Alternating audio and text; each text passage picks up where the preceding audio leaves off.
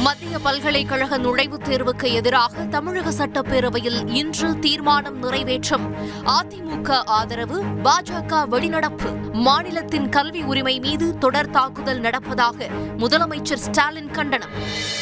சென்னையில் ஏழு கோடி ரூபாய் மதிப்பீட்டில் உலகத்தரத்திலான செம்மை பள்ளி.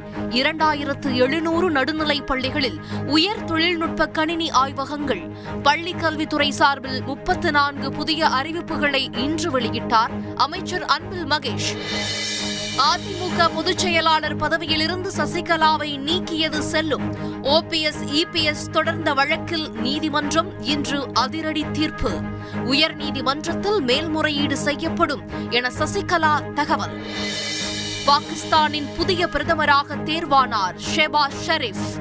நாடாளுமன்றத்தில் இன்று நடந்த வாக்கெடுப்பில் பெரும்பான்மை எம்பிக்கள் ஆதரவு.